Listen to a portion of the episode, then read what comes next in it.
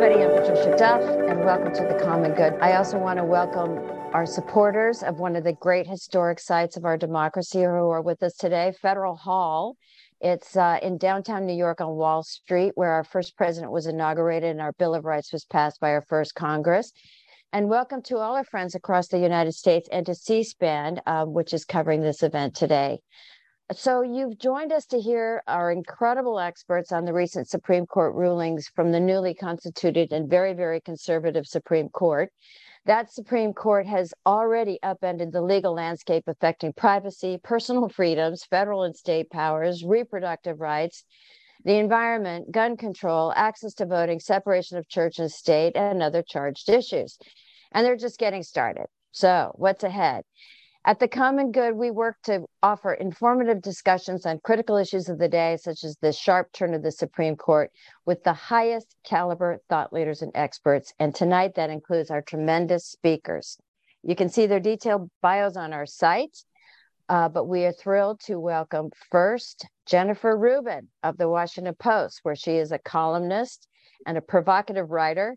Hi, Jennifer. Thanks so much for joining us. It's a delight. Thank you for having me. She was trained and employed as a lawyer for two decades and then moved on to become a prolific writer and relentless reporter for a number of top media platforms. Her blog at the Post, The Right Turn, has been called a must read for political watchers. She's a former conservative, uh, but she was also the author of Resistance How Women Saved Democracy from Donald Trump. And we're very excited to welcome back a longtime reporter and analyst of the Supreme Court, Jeffrey Toobin. Hey, Jeffrey, thanks for coming back. Toobin was chief legal analyst for CNN, a longtime writer at the esteemed New Yorker magazine, and has written two major books on the Supreme Court The Nine, Inside the Secret World of the Supreme Court, and The Oath, the Obama White House and the Supreme Court. Toobin previously served as assistant U.S. attorney in Brooklyn, so he's got his legal chops. To lead the conversation, we're thrilled to welcome back Kimberly Atkins Stohr. She's an attorney and senior opinion columnist for the Boston Globe and the Emancipator.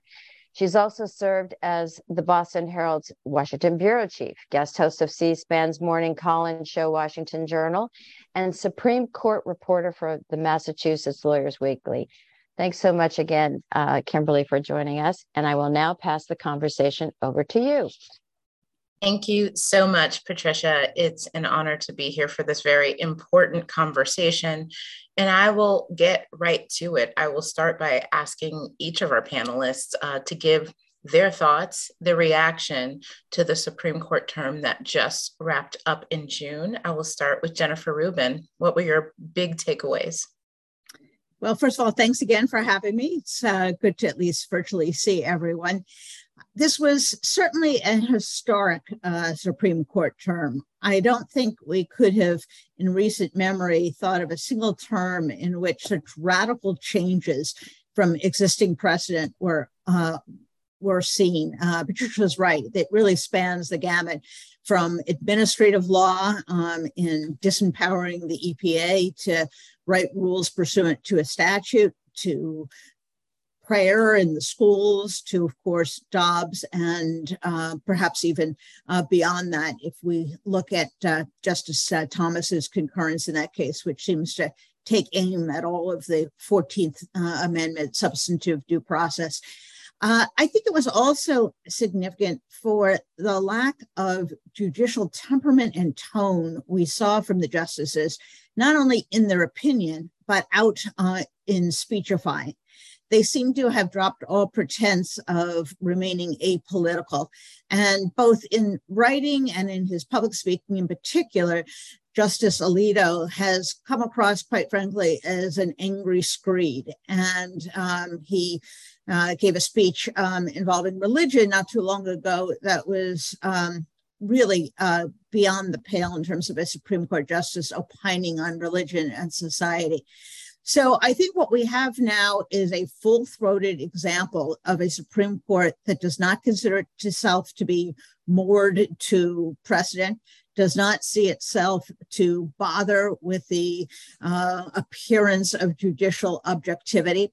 And sees themselves, frankly, as um, right wing crusaders and a specific kind of crusader, one that is fulfilling um, what I and many others call the Christian nationalist agenda, um, which seeks to, frankly, use the state to promote um, a certain brand of Christianity um, and which seeks to ignore or minimize, frankly, um, the problems of race in our country, as we saw with um, their um, really evisceration um, now of two portions of the Voting Rights Act, uh, Section 5 and Section 2.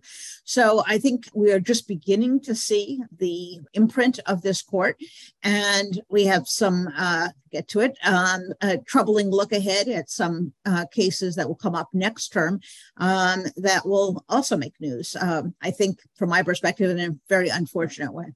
Jeffrey Toobin, what was your biggest takeaways from the term that just ended? Well, um, if if I can sort of be a bit of a journalist on this, I, I think last term really began in 1981 because in 1981. Uh, Ronald Reagan had just won the presidency, and uh, the conservative movement recognized that they were going to have a chance uh, to shape the Supreme Court in a way that they really hadn't for decades. Because you know, under Earl Warren certainly, and even under Warren Burger, the the, the court was certainly under Warren, a real engine of liberal change in the country. And conservatives decided, you know, we we want to use the court as well. And uh, students at the University of Chicago and at Yale law schools decided they wanted to start an organization that would. Um, you know, be an opportunity to, to create a conservative agenda. And they got as their faculty advisors Robert Bork at Yale Law School and Antonin Scalia at the University of Chicago uh, Law School. And they called themselves the Federalist Society. And the Federalist Society uh, was uh, was born then, and you know I, I think sometimes um, you know liber- liberals talk about the Federalist Society as if it's something out of the Da Vinci Code, that it's some like secret organization. There's nothing secret about the Federalist Society. Um, they the the agenda has been very clear since um, since the early '80s. Uh, Edwin Meese uh, who was Attorney General under Reagan, was was you know very active in advocating their positions, trying to put judges on the bench um, who who would do it. But but you know they they their success was incomplete for a long time, and and the Republican Party was not the Republican Party of today. So so when Ronald Reagan put people on the Supreme Court, you know he put on Sandra Day O'Connor, who was never going to be an ideologue but he put on Robert Bork, who couldn't get confirmed, and Antonin Scalia, who did get confirmed. And because um, the chairman of the Judiciary Committee, a senator from Delaware named Joe Biden, uh, succeeded in stopping Bork, uh, Reagan had to put on Anthony Kennedy, who was never going to be the conservative that Bork would have been. So there was this, you know, equilibrium at the court for a very long time.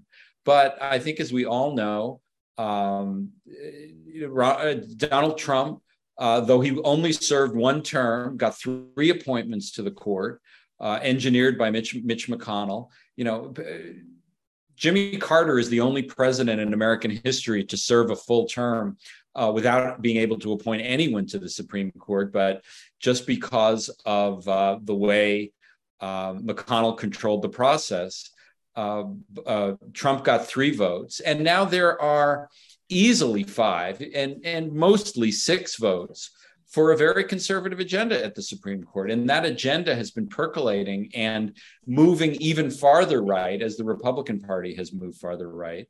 Um, and, and we see it. We saw it this term, uh, most specifically, of course, in the Dobbs case overruling Roe v. Wade, um, the New York case.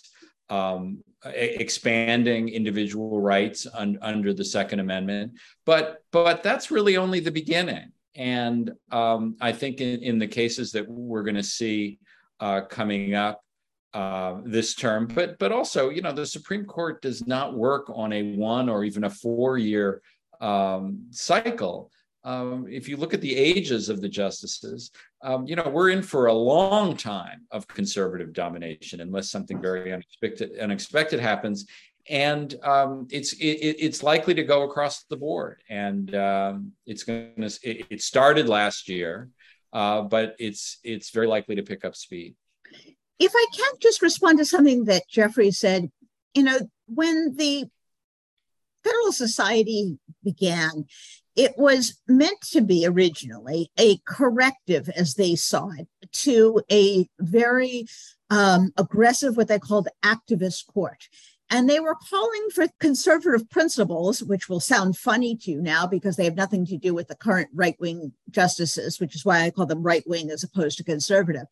They wanted um, precedent to be um, respected. They wanted uh, incremental decisions so that you allow the body politic to make the most important changes and you didn't upset existing arrangements. Um, they wanted to respect um, states as the laboratories of democracy. Somehow that didn't make it into the gun decision, for example, uh, this year. So the principles that they articulated um, back in the 1980s bear very little resemblance to the very radical, very aggressive court that we see now that dispenses in a blink of an eye with 50 years of precedent and then goes on, at least in a concurrence, to declare war on 120 years of um, the Supreme Court precedent. So yeah. um, I, I, think um, this is a very different animal than uh, people had expected, perhaps in the 1980s, with someone like Sandra Day O'Connor or um, Justice uh, Kennedy. I want to start off with this idea of public opinion, since this is a, a public forum.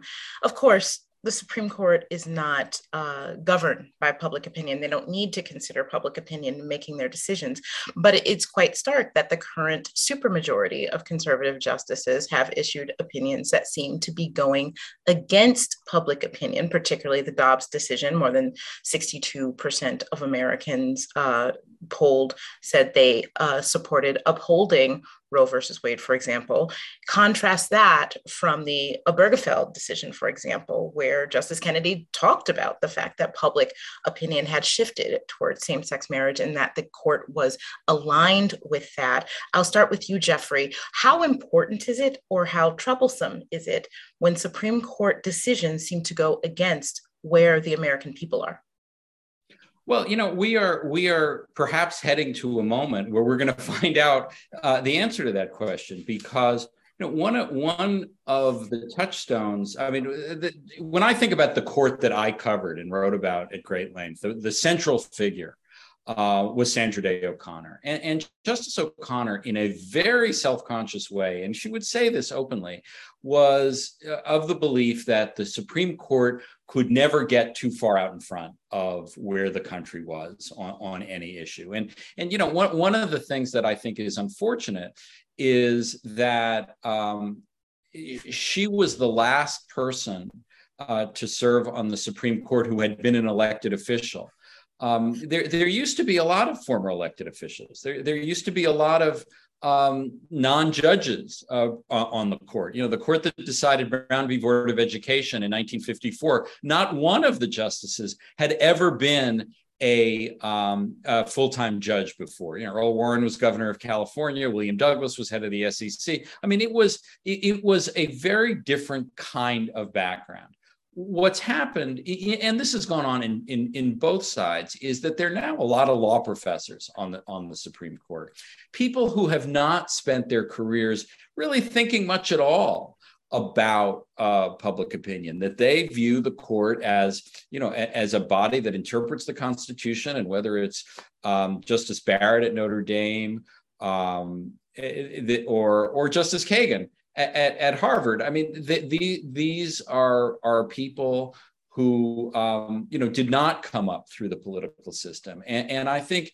if you look at uh, particularly, I think the three. Um, you know the the leaders of this movement, uh, Justice Thomas, Justice Alito, um, and and Justice Gorsuch to a certain extent, you know, they don't care about public opinion. I mean, they really just don't care, and they don't think it's their job to care about public opinion. I, I think that's that's a troubling thing. But you know what? It's it's their Supreme Court, and they get to make the rules and they get to write the, the opinions. And we're going to see if there is any meaningful pushback to that, because so far I don't think there has been. there's a saying that um, the justices should not be swayed by the passing fancies and preferences of the day, but they should be cognizant of um, the values, the associations, the traditions of America. And this court has kind of taken that and stood it on its head. The notion that substantive due process, the 14th Amendment, which is the basis on which we have um, many of the uh, decisions that are now at risk was that even if something wasn't explicit in the Supreme Court, that it might be considered a fundamental right if it was um, cemented in the traditions of the country, the um, legal foundations of the country, the historical development. And this Supreme Court twisted that. And they said if it wasn't a tradition at the time the 14th Amendment was passed, which was in 1868, then we don't want to hear about it.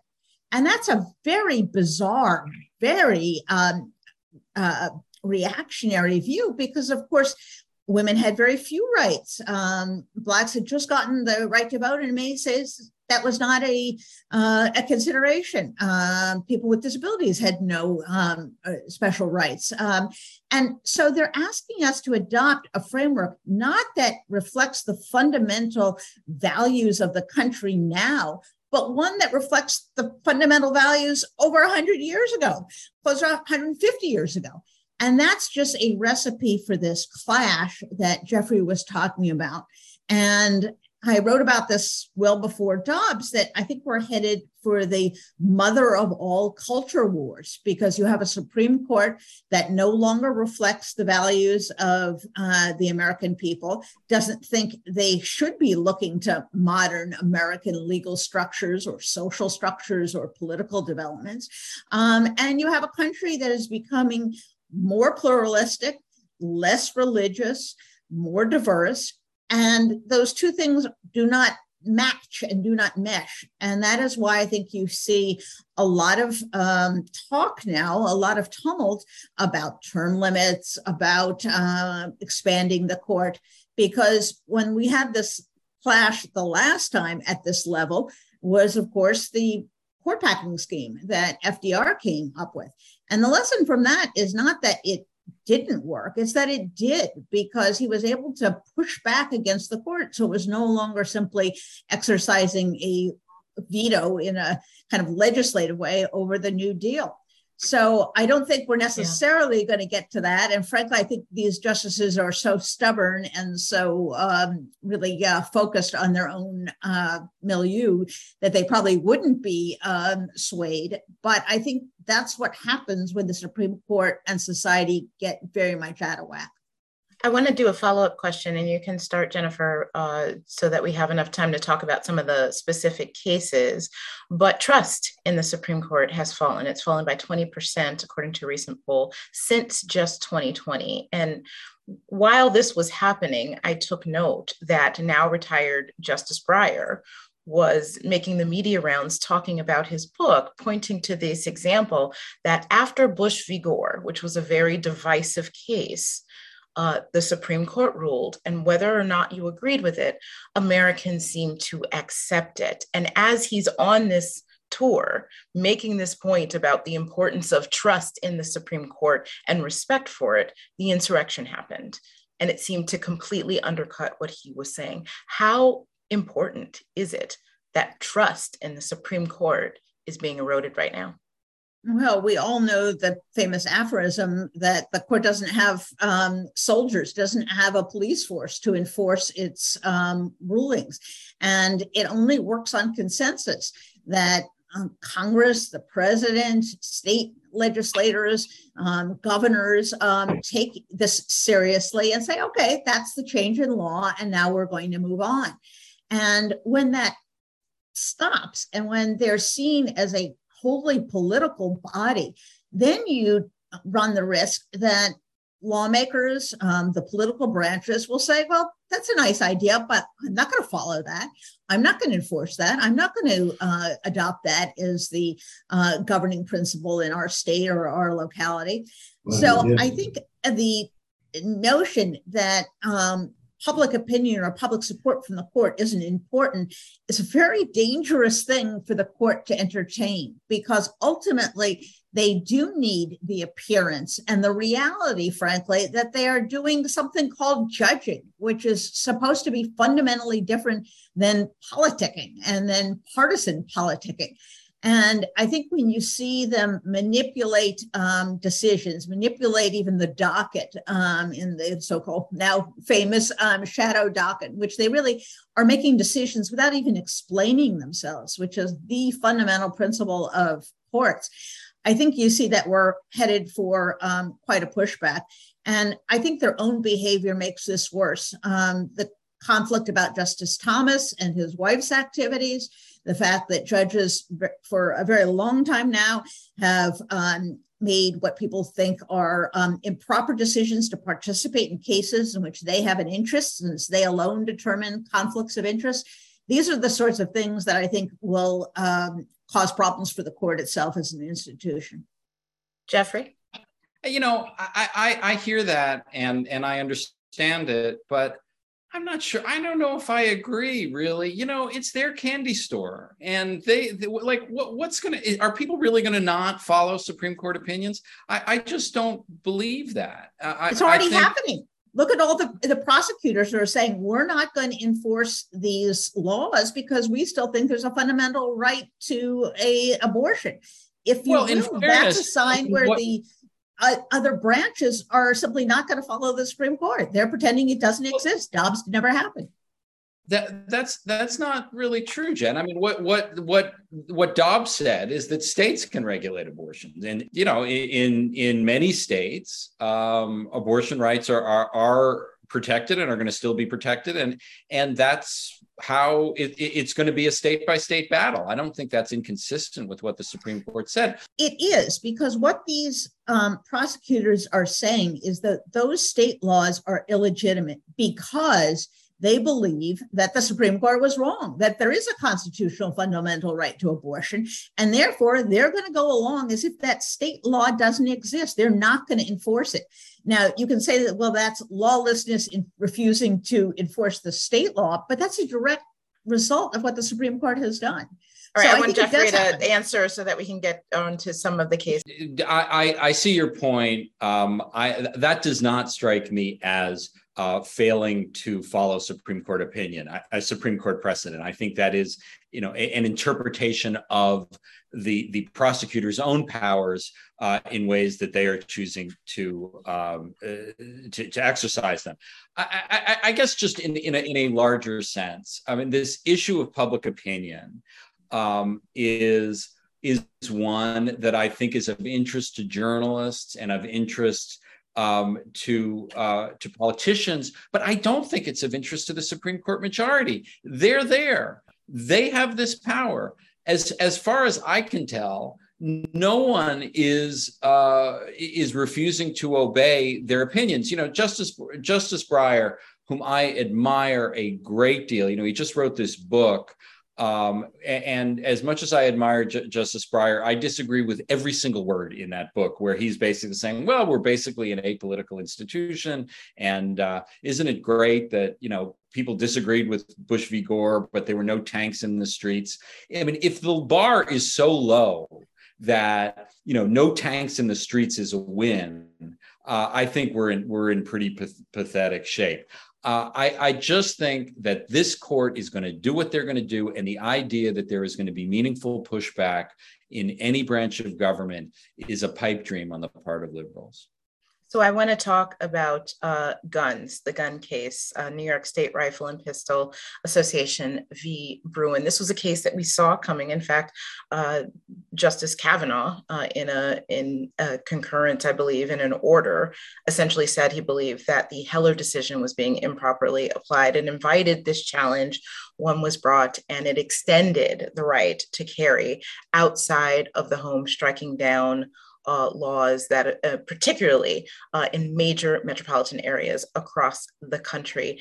In that case, Jeffrey, it seemed very difficult for me as a legal al- analyst to explain that a conservative principle is one of states' rights when in this case, the court was saying no, the states cannot decide what gun control measures best fits their jurisdiction, that they have to listen to the court. How does that square? Well, let, us just uh, look back at the career of, of, Clarence Thomas, Justice Thomas. You know, he he's been on the court for almost 30 years, uh, or, or more than 30 years now. Until um, that New York case, he had never written a major majority opinion, even though he was in the majority in many of the conservative opinions. That's because Chief Justice Rehnquist and Chief Justice Roberts thought that his views were simply too extreme that he couldn't command a majority if it included people like Kennedy and O'Connor. But finally, he got his majority. And he was able to put forth a view of the Second Amendment that um, you know, he's been advocating in dissenting opinions and concurring opinions, but never commanded a majority before. But he has a view that the Second Amendment is basically like the First Amendment in the sense that there is an absolute protection of freedom of speech, there is an absolute protection of the right to bear arms. Now, you know, there's been this long debate about what the Second Amendment really means, and for 200 years, uh, the court said it didn't confer an individual right. It, um, it, it only talked about militias, but in 2008, Justice Scalia won that argument against Justice Stevens, and there is now an individual right. But Justice Thomas feels that that individual right has not been interpreted expansively enough. And uh, this, again, is just the beginning of the deregulation of firearms protection in the United States. And you know, his his view is, well, we don't allow. Uh, Thomas's view is we don't allow each state to make its own free speech rules because of the First Amendment. We don't allow each state to make its own gun rules because of the Second Amendment. That's that's the that's the view, and it commands a majority of the court. And hence, Jennifer. we have a situation where gun owners have many more rights to own whatever weapons they want than women have to essentially control their own reproductive uh, freedoms because they do not follow that logic um, as they have um, delegitimized um, the 14th Amendment as a vehicle for individual rights. What was interesting about that case is something that the Supreme Court now loves to do, which is to do one thing and then deny it is doing it. Um, there's lots of language in uh, the majority opinion, the concurrence, that essentially says we're not saying that Heller was wrong. Heller has some language that from my perspective is very reasonable that of course you can regulate it. It has to um, it, it no no right is absolute but of course, they treat it very differently in practice. And once again, it's this kind of warped history that they engage in, where Justice Thomas, um, you know, skips past the last 150 years and goes back to a time where we didn't have automatic weapons, we didn't have um, mass violence, and says, "Oh, you know, there was no sort of um, restriction on people um, carrying uh, weapons, either concealed or not, in public." And you know, this use or misuse of history to justify a position he has long wanted to get to um, is, of course, um, one of the problems with this style of judging. And I do go back to um, the origins of this philosophy, which was that somehow this brand of judging was going to limit the discretion of judges. It was going to make it more objective. It was going to root it in something finite, the laws, the text of the Constitution. And we've seen it's just the opposite, that it is a recipe for rank uh, intellectual dishonesty and kind of a twisting of history and um, really legal principles. So the decision did not explicitly um, excise the part of um, Heller that um, progressives and moderates point to, which allows for um, regulation of handguns. But it sure suggested that on an individual basis, when it comes to the court, it's going to be pretty hard to uphold some of these because they take a very, very strict view of the Second Amendment, unlike other amendments that now they've yeah. decided can be dispensed with. And it's important to note that reporting was that that uh, limiting language in Heller was done at the behest of Justice Kennedy, who is no longer on the court. Uh, I want to move to a subject which I think is one of the most remarkable things from the last term, and perhaps uh, one of the most um, underappreciated aspects is the Supreme Court's treatment of religion, particularly the vast expansion of the religious exercise clause and the um, truncation of the uh, of the establishment clause in a number of cases. Each of these cases alone may not have been a, a, a, big indication of that, whether it's a flag flying on Boston City Hall or a coach kneeling to pray or a reimbursement program in Maine. But it seems like a pretty sweeping change on this court that could have really far ranging implications. Jennifer, can you talk a little bit about that?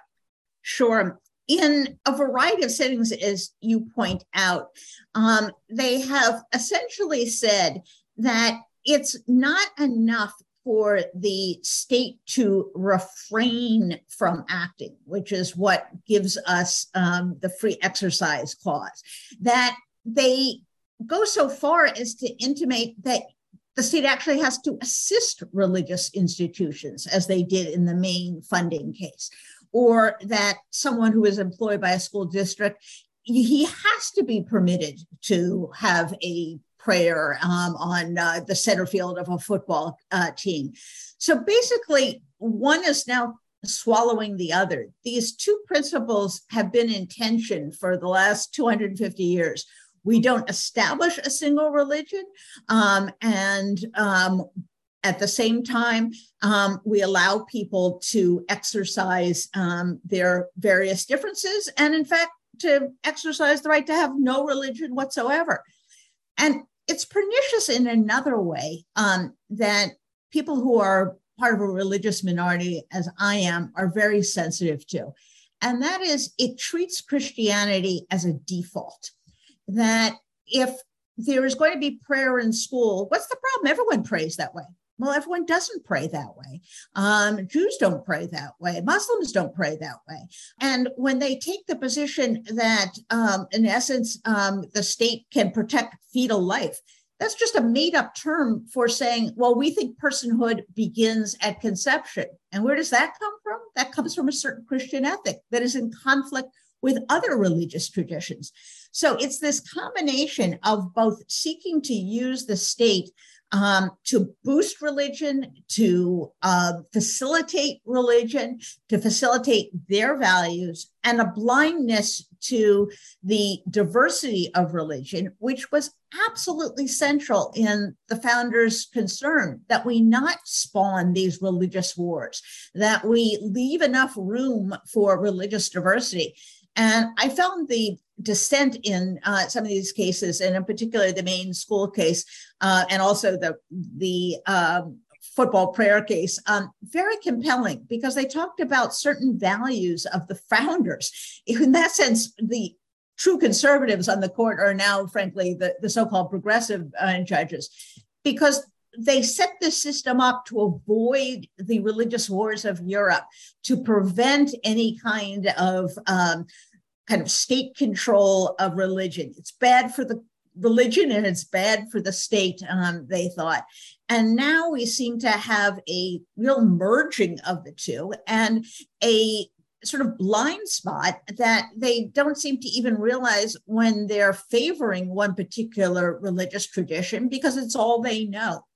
And I would just point out one thing that was probably my favorite thing. Um, and you have to take these things when you can find them because it was such an otherwise depressing um, term. And that was when, in the um, football case, the prayer case, um, Justice um, uh, Sonia Sotomayor included a picture um, in her dissent. I don't think I've ever seen that actually, which basically was debunking the majority that was saying, well, this was just a voluntary little effort. It's just this guy out there on his own um, holding a little prayer. And the photo shows the entire team and most of the other team out there. And it was a pushback that we shouldn't be gaslit by these people. They are playing games factually, they're playing games legally, historically. And it was her little protest, which I thought was just perfect um, because there is a fundamental intellectual dishonesty going on here.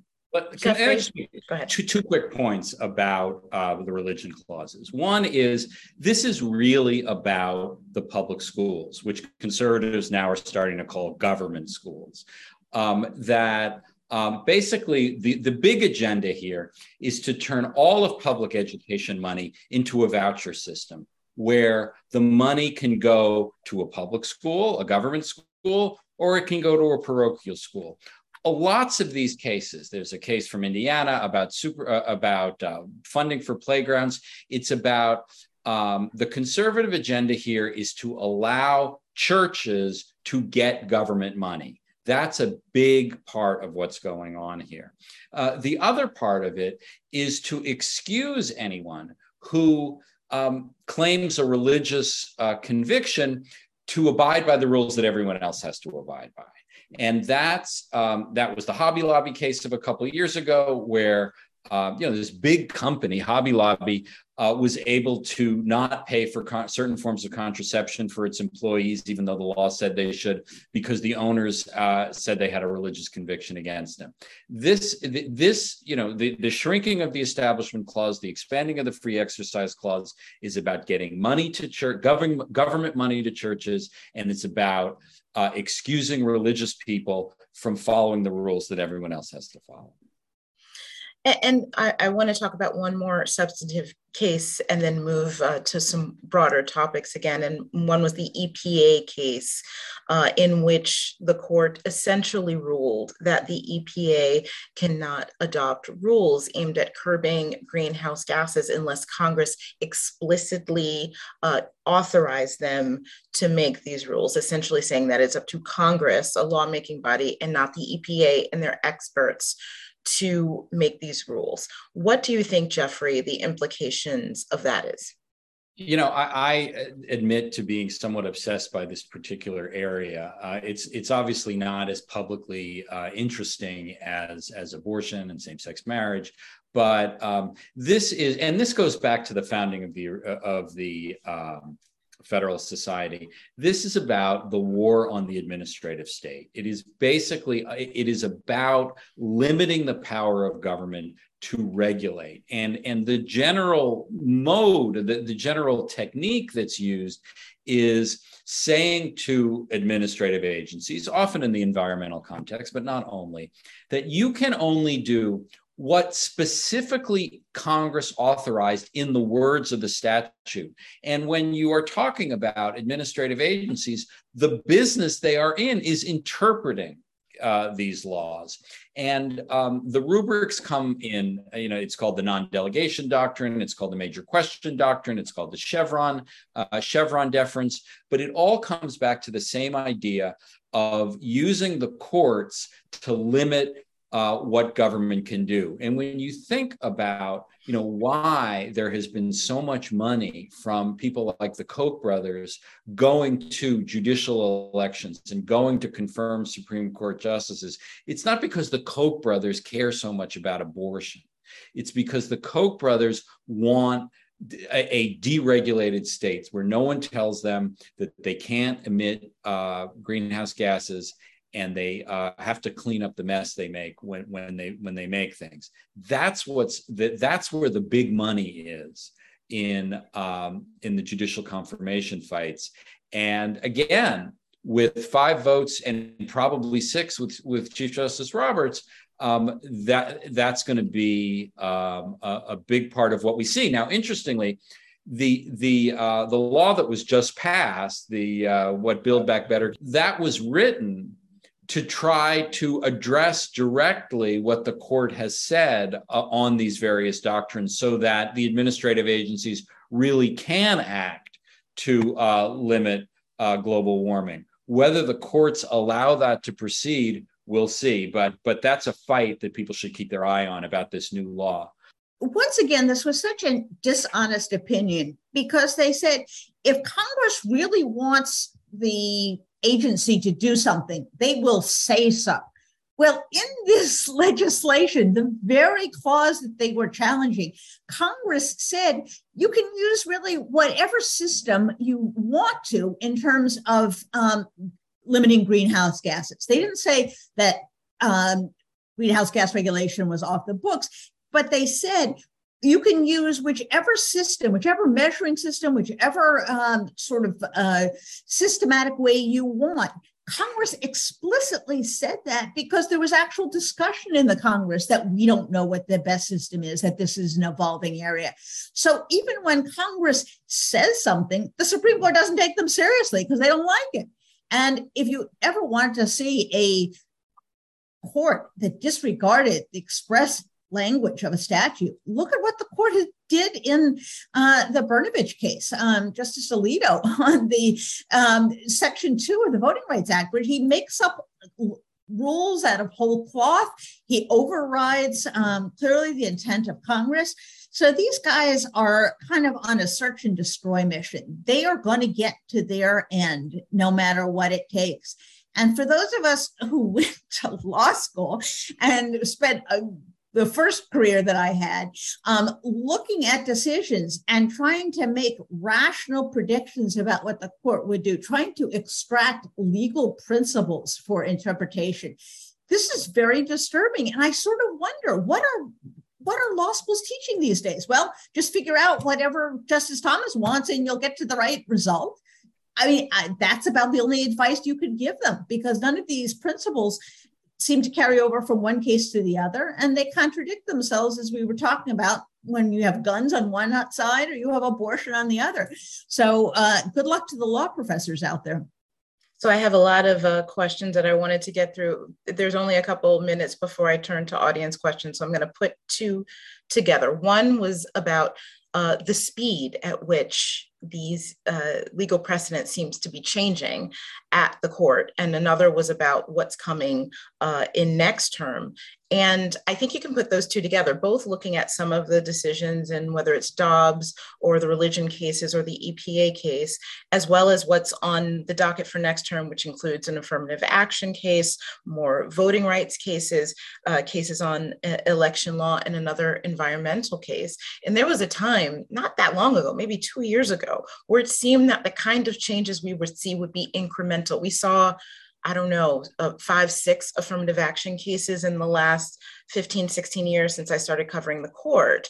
And it was a sort of a chipping away of affirmative action, whereas it's pretty clear next term it's gone.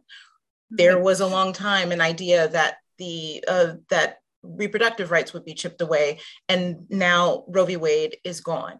Why is it jennifer that suddenly there is this acceleration in the changes whether it's overturning precedent or just a complete difference in the way the court is adjudicating these cases than they have in the past? It comes down to numbers. Chief Justice John Roberts has lost control of the court. Um, there are enough votes for these very radical, giant leaps and whereas he was once the fifth vote um, and could therefore exercise some restraint, um, now he doesn't have that ability. You saw that in the Dobbs case where he's sort of howling in the wind. Well, couldn't we try 15 weeks instead? And the rest of the court says, no, we're off to the races. Forget it. Roe is dead. So I think it comes down to the fact that they now have six rather than five votes and they can dispense with them, and that the institutional uh, concerns, such as they were that he had, are now uh, completely beside the point. But you're right that next term we're going to see um, perhaps even more um, and um, more dramatic changes in really the entire constitutional structure. Um, two cases on affirmative action. Um, we've been kind of wheedling and needling around um, the issue now for a few decades. Ironically, um, Justice Connor was um, one who uh, bought uh, about 25 years or so of um, uh, affirmative action. But basically, these two cases, um, the Supreme Court, in all likelihood, is going to say you can't use race at all. Um, it can't be one factor. It can't be, um, you know, a um, a concern for quote diversity. They are going to make it illegitimate in its entirety. So that is going to be a major shift in uh, the composition and the um, really the, the running of universities.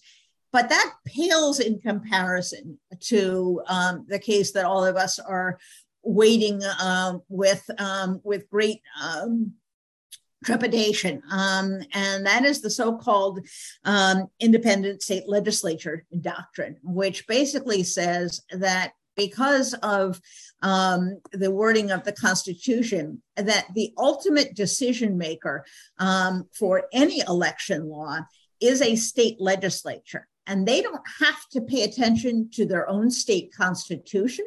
They don't have to be um, subject to the interpretations of the court, even if those state constitutions that put them um, and empower them to be the legislative branch include um, a specific provision for judicial supervision.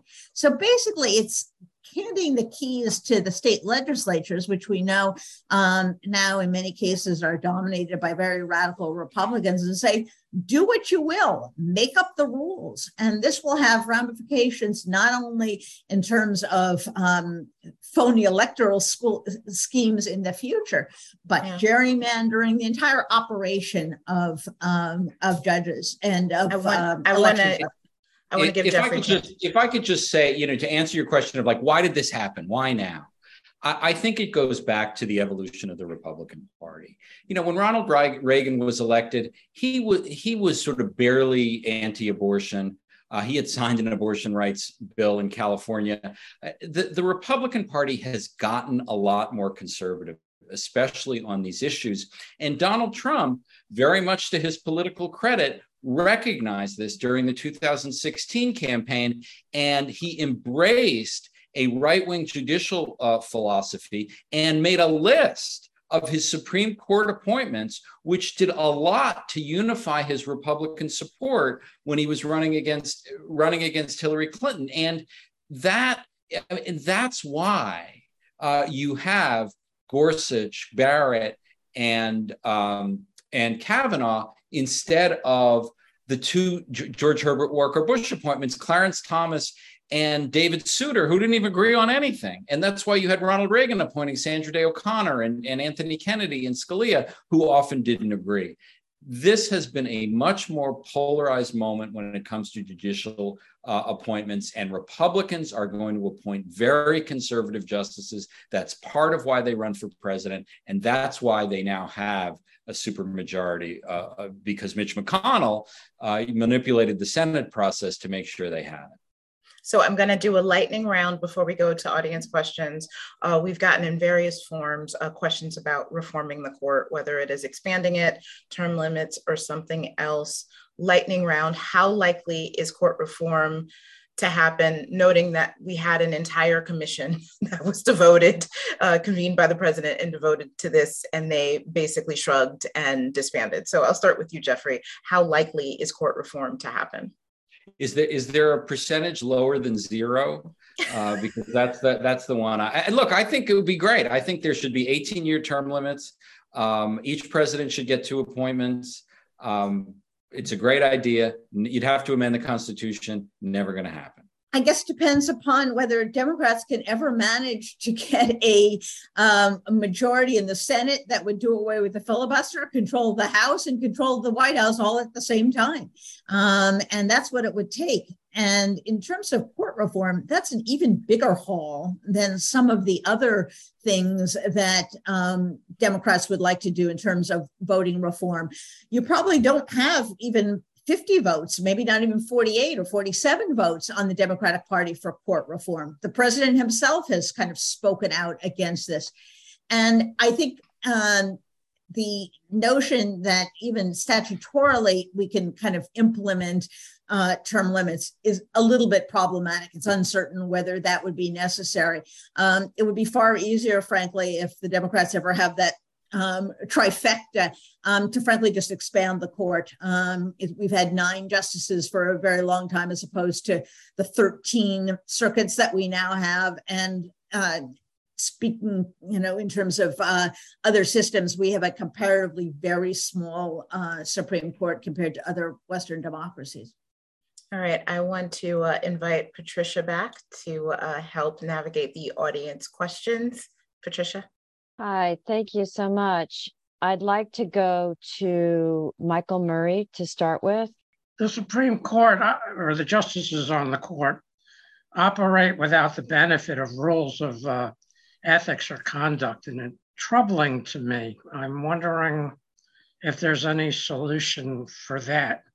And it's related to the notion of Supreme nominees to the court saying one thing to Congress in order to win confirmation, and then getting on the court and making decisions in direct contradiction to what they promised they would do.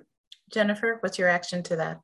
Well, the Supreme Court has said that they will voluntarily adopt some of the ethics rules that apply to lower courts, um, but they're the only judges of it. There's no one else that's going to oversee it, and they haven't formally agreed to bind themselves to it.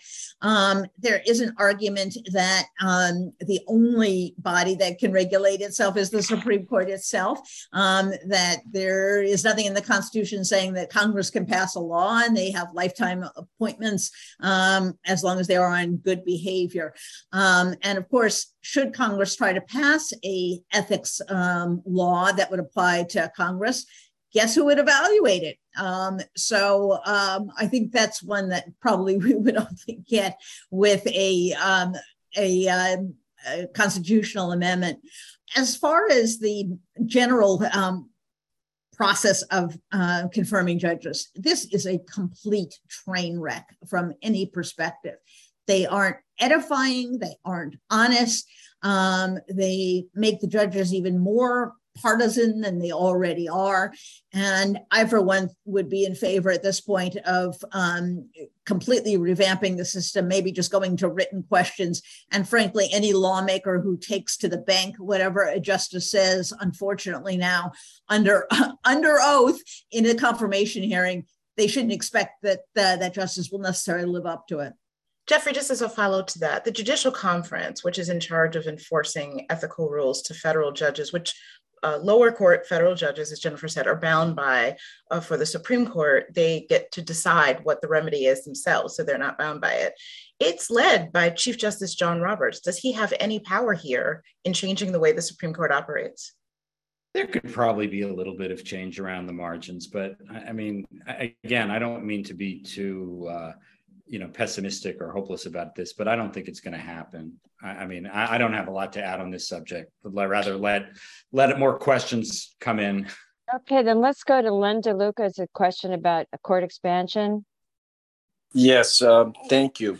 To uh, both uh, stars today um, did congressman nadler and senator markey actually write and file legislation together um, proposing to expand the court, realizing that you've you know said less than zero um, as as a proposition for it. How does that get any discussion um, in 2023?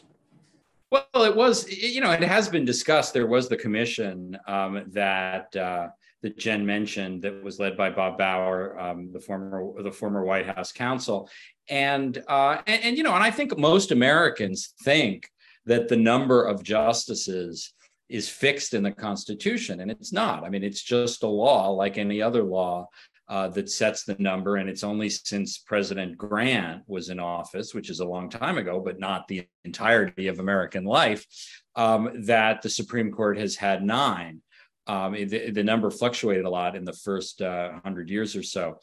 I think it would probably be a good idea to expand the number of justices, although I am sympathetic um, to the argument that you know if, if, one party starts expanding the justices when it does expanding the number when they don't like the decisions the other party could do the same. I mean I, I think that's probably a risk worth taking but it is something worth taking into consideration. But this discussion is completely academic because it ain't happening I just say a reason that a bill that is filed doesn't move is because there is a whip count. And if there is not enough support to pass it, it's usually not sent to the floor for a vote. I mean, that happens with any bill, including this one. I would Thank put you. in a word, however, for something that is possible and that has been actually raised in a bipartisan fashion, and that is expansion of the lower courts. Um, we have um, a relatively small judiciary, and there have been as late as I think uh, the uh, 2000s, there have been bipartisan um, moves to try to expand, not in terms of the circuits, but the number of judges that we have to, for one thing, um, clear some of the backlog. And it is very important we do that not only for the administration of justice, justices, but because our judiciary is so unbelievably undiverse. And it is the only way that we're going to have enough turnover. It'll take 100 years otherwise to approach anything um, in which the uh, judiciary um, resembles America. And um, when I did a piece for it recently, I was frankly stunned by the numbers. Uh, President uh, Biden has done a yeoman's job, but increasing, um, for example, the uh, number of Black uh, American women from 1% to 2 or 3% is not really uh, progress. So um, that's something that we could actually achieve and might be worthwhile. Okay, we'll go to Richard Gorman and back to Don if we have time.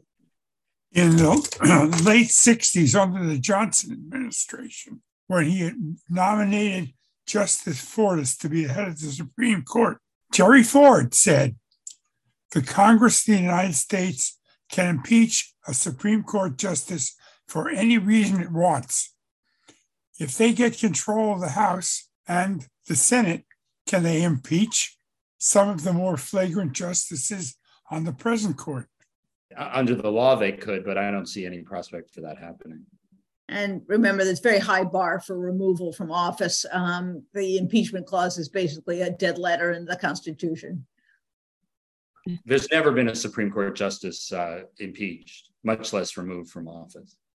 Doesn't mean it, it couldn't happen. Mean it can't be done. Yeah. Okay, we've got uh, time for one quick question from John McAuliffe. Or did you, did oh. Jennifer, did you have something you wanted to add to that?